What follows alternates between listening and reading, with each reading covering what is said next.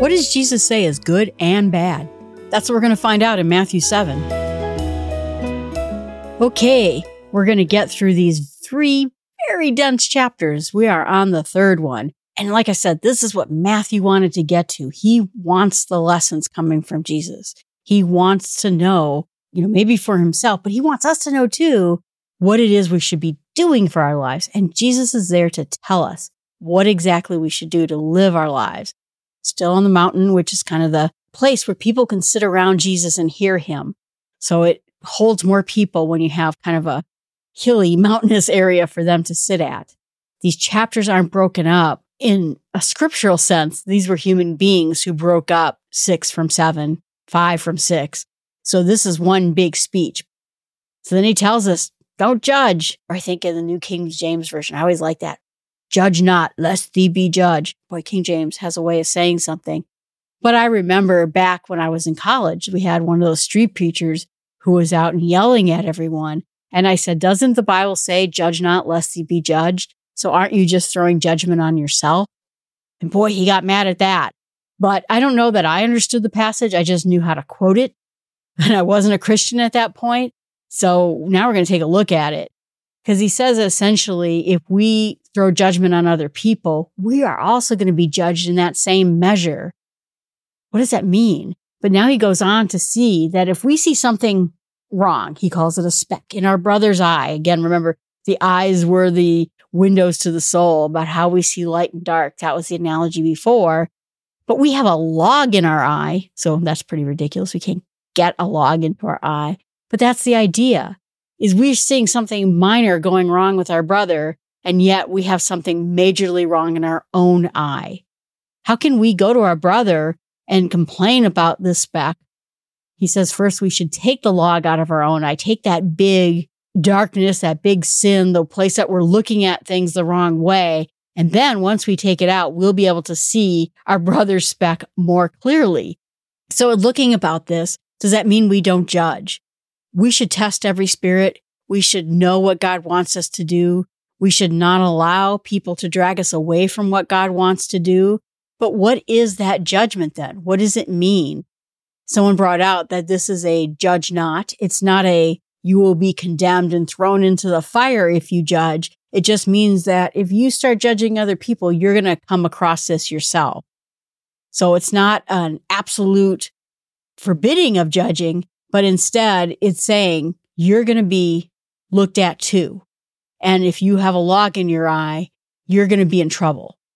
And it also brings up the point that when we talk about people's sins or what they're doing or what we see going wrong in their lives, it's always done inside of humility.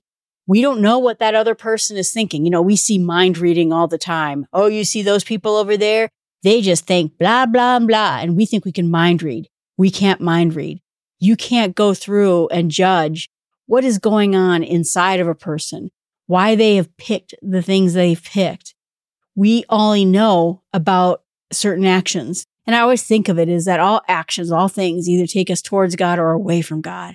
In this case, you know, when we recognize something that takes people away from God, certainly saying the truth about that is not judging as it is helping someone instruct them. You got to be careful about this. And if you have questions about whether or not you should say things to other people about their sin, you should talk to a pastor about that. But then when we look at this too, that God calls us to righteousness. He calls everyone to righteousness. But in that same breath, then tells us not to judge other people. And David Guzik writes a great commentary. It's online. You can find it. This is essentially his life of sermon notes that he wrote for himself. And then he ended up saying, wow, that's pretty good. So it's available online. It's also available in Logos if you want to get it that way. But he said that whenever we are thinking the worst of other people, whenever we're speaking about that person to other people, like speaking badly about them, when we judge other people's lives by what he calls their worst moments, when we think we can know what their hidden motives, their inner guts are, and if we judge them or look at what they're doing without taking into consideration the things we're doing, we're breaking this commandment. If we were to judge someone, it has to be done in a way that we would also want to be judged. If we don't want that kind of heat, and if we can't take that kind of heat, we're not the right vessel for it. So this is a very wordy one, but essentially goes into the whole line. Mercy is given to the merciful, forgiveness to the forgiving. And now judging is going to come to the judges. So if you're sitting there and telling someone they're screwing up their lives, meanwhile you're going off and doing X, Y, and Z, prepare to be judged. He says, don't uh, give to dogs. Oh, I like dogs. What is holy? Or throw your pearls before swines or pigs, you know, because they're just going to treat it. They're going to step on it and throw it into the mud. They don't care about the things that are good.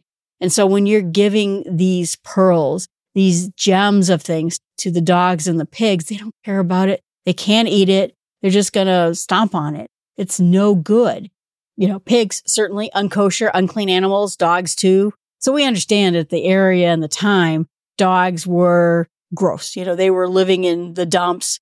They were living and eating off of garbage and then they were un- generally unclean and pigs will eat anything. They roll around in the mud. And so he's saying at this point, don't give valuable things to people who are going to trash them. We, of course, preach the gospel to everyone.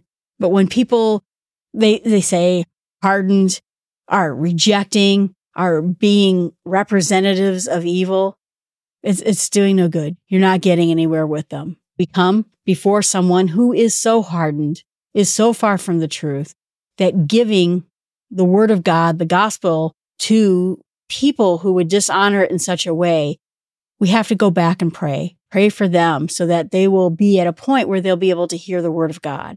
I think I was at that point, certainly in high school. I didn't hate religion and I didn't hate people who were religious, but I thought, okay, if you need that kind of thing, go for it. But I don't need that kind of thing. And when my heart changed on it, my friend witnessed to me and the message got through. She brought me to her pastor and I heard that message. So at some point, I was a swine before pearls. I was rejecting it, found no interest in it, didn't need it, didn't want it. But eventually I came through. I think other people can too. And that's where we pray for them. Then it goes on to saying, ask and it'll be given. Look and you'll find it. Knock and the door will be open to you. And everyone who asks for things receives. And the one who seeks finds. And the one who knocks, the door will be open. So he says that same phrase over twice. And he says, if you had a son who wanted bread, would you give him a stone? There's a stone again. Or if he wanted a fish, would you give him a serpent? And he's saying to all the people there, if you know how and you're living in evil, meaning all of us, we are all living in evil because we have not the ability to live the good life that God wants us to do, although we try. And if we can figure out how to give good gifts to our children, what about the perfect God in heaven? Doesn't he know how to give a great gift? And he does. And not only that, he can see in the whole scheme of thing what is best for us. I think what I like about this chapter more than anything, this ask, seek, knock, is done in the imperative language. Again, this is prescriptive. We should do these things and we're supposed to pray. The idea is that all these people don't act to get what they want, but it's God who brings those things to us. We have to ask, seek, knock. We have to do intro, that opening place so that we can ask God in our prayers for the things we need to do. And someone said too, this is a progressive intensity. These are getting stronger. First you ask, then you go looking for it, and then you knock. I want this thing. Hey, let me in. You know, it brings us to the door of God and tells us, let us in.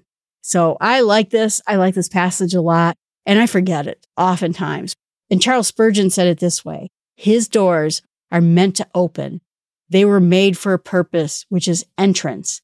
And so is the blessed gospel of God, is made on purpose for us to enter into life and peace. It would be of no use to knock at a wall, but you wisely knock at a door, for it is arranged to be opened.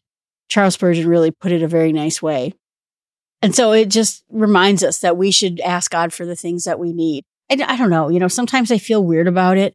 Like I understand praying for peace and praying for people to learn about God. Sometimes it strikes me petty when I say, man, God, I could really use a new roof. It'd be nice if I could have a new roof. Please help me. But I, you know, I do it because God asks us to do it, but somehow I feel weird about it And God is saying, don't feel weird about it. Ask for what you need. And if we who are sinners on earth can figure out how to give a good gift, God is going to do an even better job. Then comes what is called the golden rule. We've heard this before. And people rightly call it the summary of the law and the prophets. Again, it's that we're going to treat other people like we want to be treated. We're going to have mercy when we want mercy. We're going to have forgiveness when we want forgiveness. And we're going to not judge when we don't want to be judged. So instead of turning it around and saying, don't judge when you don't want to be judged, he's bringing it into a positive and saying, do to people how you would want to be done.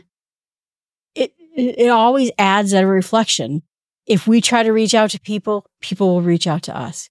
If we try to shut people down, we'll get shut out. I mean, it, it goes both directions. And so we should think about how treating other people like we would want to be treated is the better way. And people feel like this golden rule is like a summary of everything that God has just said. In the end, we should treat other people like we want to be treated. And he's not even saying you will get treated that way if you do it. Sometimes we treat people with kindness and we get treated poorly back. Sometimes we treat people meanly and they treat us back in kindness. It's not always a one for one, but instead that intention should be that you should treat people as you wish to be treated, whether or not you're going to get it. And we see in a lot of cases, Jesus spoke calmly to people. He spoke in love to people. He instructed to people. Is in the end that how he got treated? No, not at all. So we still should do it, even though we may not get the desire we want. But we should in all things think about how people want to be treated and treat them that way. We are perfecting this in Jesus. This isn't just give money so you get money. This isn't, uh, let your children do everything so they'll let you do everything. We're supposed to be looking at this through God's word, through righteousness. He goes on then to talk about the narrow gate and few people find it. So this is about, you know, entering the kingdom of heaven. This is about doing the hard thing that pays off in the end. God is saying that we only enter the kingdom of heaven through this narrow gate, not the wide gate that everyone else is going through. That wide gate leads to destruction. I think that's in my mind where it talks about mourning. When I see the world go in through the wide gate, doing all the things that all the people always do and knowing that it leads to destruction. People generally talk about it as this is not a prescription of telling people who don't believe in Jesus to, to believe in Jesus. This is a call to people who do believe to then walk that narrow path, to keep walking that narrow path and go into the narrow gate. And so it brings to us this idea that not all lifestyles are equally good. I joke about the phrase you be you boo boo, and I mean it in a sense of if you want to decorate your house in all purple, you be you. I don't mean it in a sense of the way we should live overall. God doesn't say you be you boo boo. He is telling us there is a path and you should follow it. It's difficult, but it leads to everlasting life. He's not saying that the life, that the narrow gate is a good suggestion. He is saying this is the way to life. This is the way you should live. This is the way you must live. It's a narrow gate. It is difficult. And that Bob Guzik fellow was talking about, he says, if your road has a gate that is easy and well traveled, you would do well to look out. Then he goes on to talk about the fruit again. We talked about the fruit before where the axe was at the base of the tree. John said we can tell people by their fruit that they produced. And he says, now as a warning, be wary of false prophets, people who think they're doing you a favor, they are wolves in sheep's clothing, meaning they are scavengers dressed up to look nice, but we will see them by the fruits they produced. He says, are they gathering grapes from the thorn bushes or figs from the thistles? No, they are not. So we can't see at the core of what's going on with people. When we look at someone who's telling us this story about how we should live or how we should act or what we should do, and their fruits are that of sin, are that of evil, it's a bad fruit. What fruit are they producing? And that's where we can tell again, because we cannot look into the souls of people. And just like I can't look at the tree that's in my backyard and tell whether or not it's a good tree, whether there's rot in the center of the tree, I can't tell until I chop it down to see if there's rot in there. All I can do is look to see what it's producing. And then he says a, a, hard thing at the very, we're coming towards the end where he says, not everyone who says, Lord, Lord, meaning calls out to his name are going to enter the kingdom of heaven, but it's the people who does the will of his father. He said that people will come and say, Hey, we prophesied. We cast out demons. We did mighty works in your name. And I'll say, you know what? I never knew you and go away. You workers of lawlessness. If you look at other interpretations, NASB says, Not everyone who says to me, Lord, Lord, will enter the kingdom of heaven. So this is a warning to people that we just can't live life of hypocrites. I think that's where he calls a lot of the Pharisees hypocrites because they're trying to do the will of God. They're trying to look holy and pray out loud and give tons of money, but their inside is rotten. They're not producing good fruits. And so that people will come to God and say, Hey, I was on your side all the time. I've been preaching your word. I'm doing all the things. I cast out demons. I did all this work. And he's saying, that's not what's in the inside of you. You are hypocrites. You are doing outside shows and living an entirely different life. And this is probably going to come to a shock of all the scribes and rabbis who were there. We're doing your thing. We're living your life. We're going the direction you want us to go. And now you're telling us we're not even going to get to the kingdom of heaven. And you're going to say you didn't even know us. And then he tells them to leave. I mean, this is kind of a dark situation. God knows the heart and he knows whether they meant it. They meant to love God. They meant to honor righteousness or if they were just doing things to put on a show. So that is sobering indeed. And then we get to the one that I've heard a lot about. I like this passage. I think this was at my friend's wedding. He says that everyone that hears what he's saying, the word of God, is like a wise man who builds his house on a rock. And that means, you know, that it can withstand everything. The, the storm that's about to come when we live with Jesus, we know there's a storm out there. We know that we're going to get hit with it. And so in this case, we build on that firm rock. We will have a firm house that will be able to withstand everything. And another analogy is something we understand. But when we build on sand, it's going to disintegrate. The thing that we thought was going to offer us protection can't protect us. We're going to build our lives on the rock that matters, which is Jesus. We're not going to put our foundation of our lives on the sayings of other people, the misunderstandings of the way that we should live our lives, about these rules around rules that are wrong in many cases, but instead we're going to put them solidly on Jesus. So whatever storms may come our way, we have that foundation. We are built for the storm personally. And I can't think of anything better than what is said right there. First of all, hardship comes to everybody. And do we have that faith in Christ alone to give us what we need in order to get over that? Or are we going to get blown around, thrown down to the ground? And that's where we have to rebuild the very foundations of our lives. Having Christ is not about a cloak we're putting on the outside of us. This is about building us on top of a rock. We're rebuilding our organization. That's not to say too, like if something happens bad in my life, I'm not shaken by it. Of course I am. But the question is, is do we still rely on God and count on him to protect us during this storm? Help us to get over this horrible thing. Or are we going to crumble the first time something happens to us? I think that's a question we have to ask ourselves. And then if we don't feel we're, that we're built on that foundation of rock, we need to talk to someone about how to get back there. And then at the very end of this chapter, Jesus said these sayings. The crowd was astonished, meaning they were up there with him. This was on a secret message he was just giving to his apostles. Everyone was there. And they realized that he had authority and he wasn't like the other people who had been telling him these things, the scribes.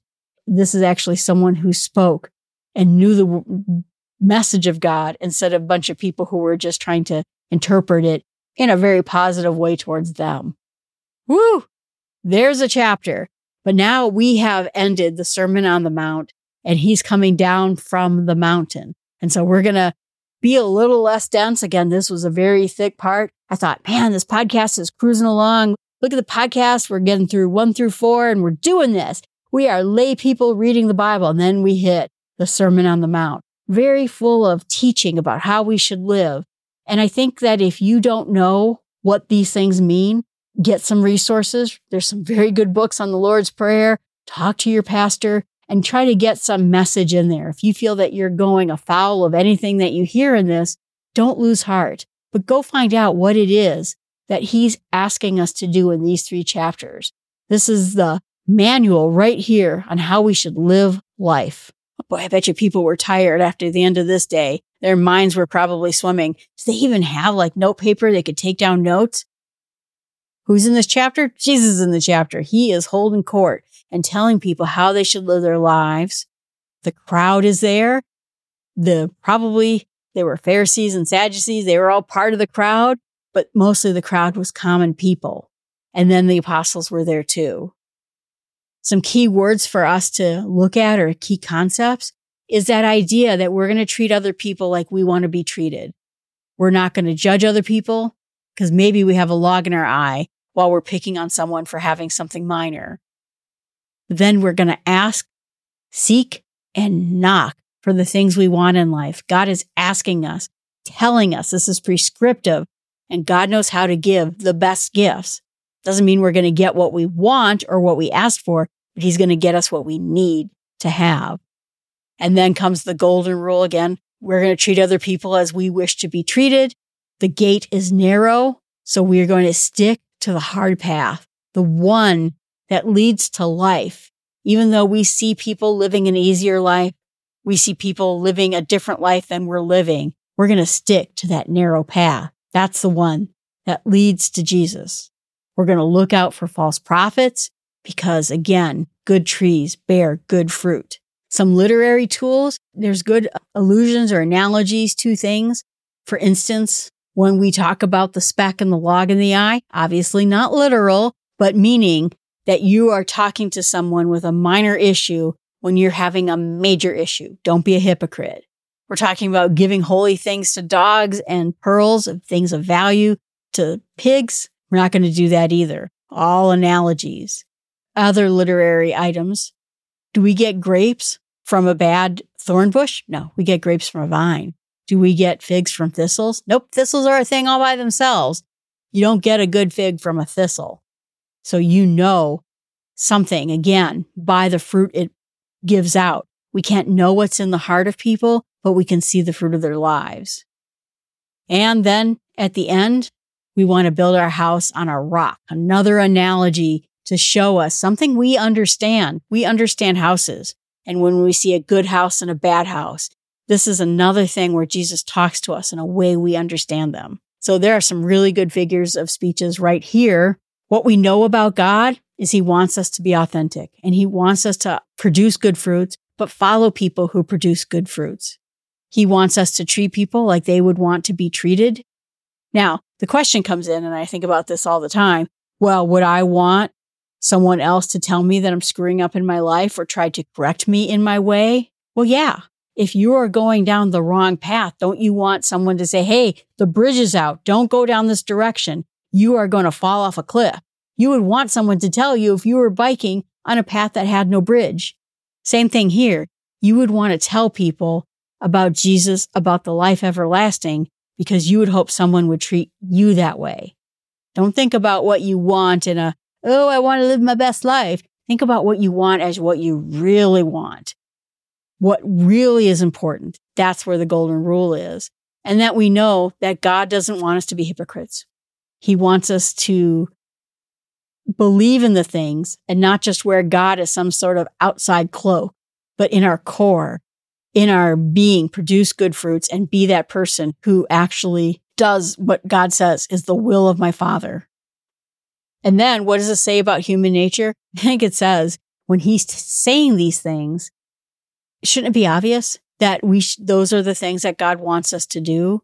I think it's easy now that we see Jesus for us to go back and look at places in the Old Testament and say, yeah, you know, God always meant this. People got off track.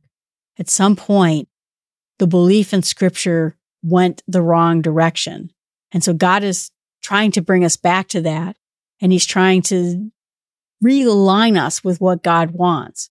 But God knows that we can be judgy at times, that we can treat people poorly, and that we can fall for false idols or fall for false prophets. But we tend to get attracted, like that meme where the guy's looking at the new girl. We get attracted to the newest thing on the block. And he's saying, don't do that. Stick with me here.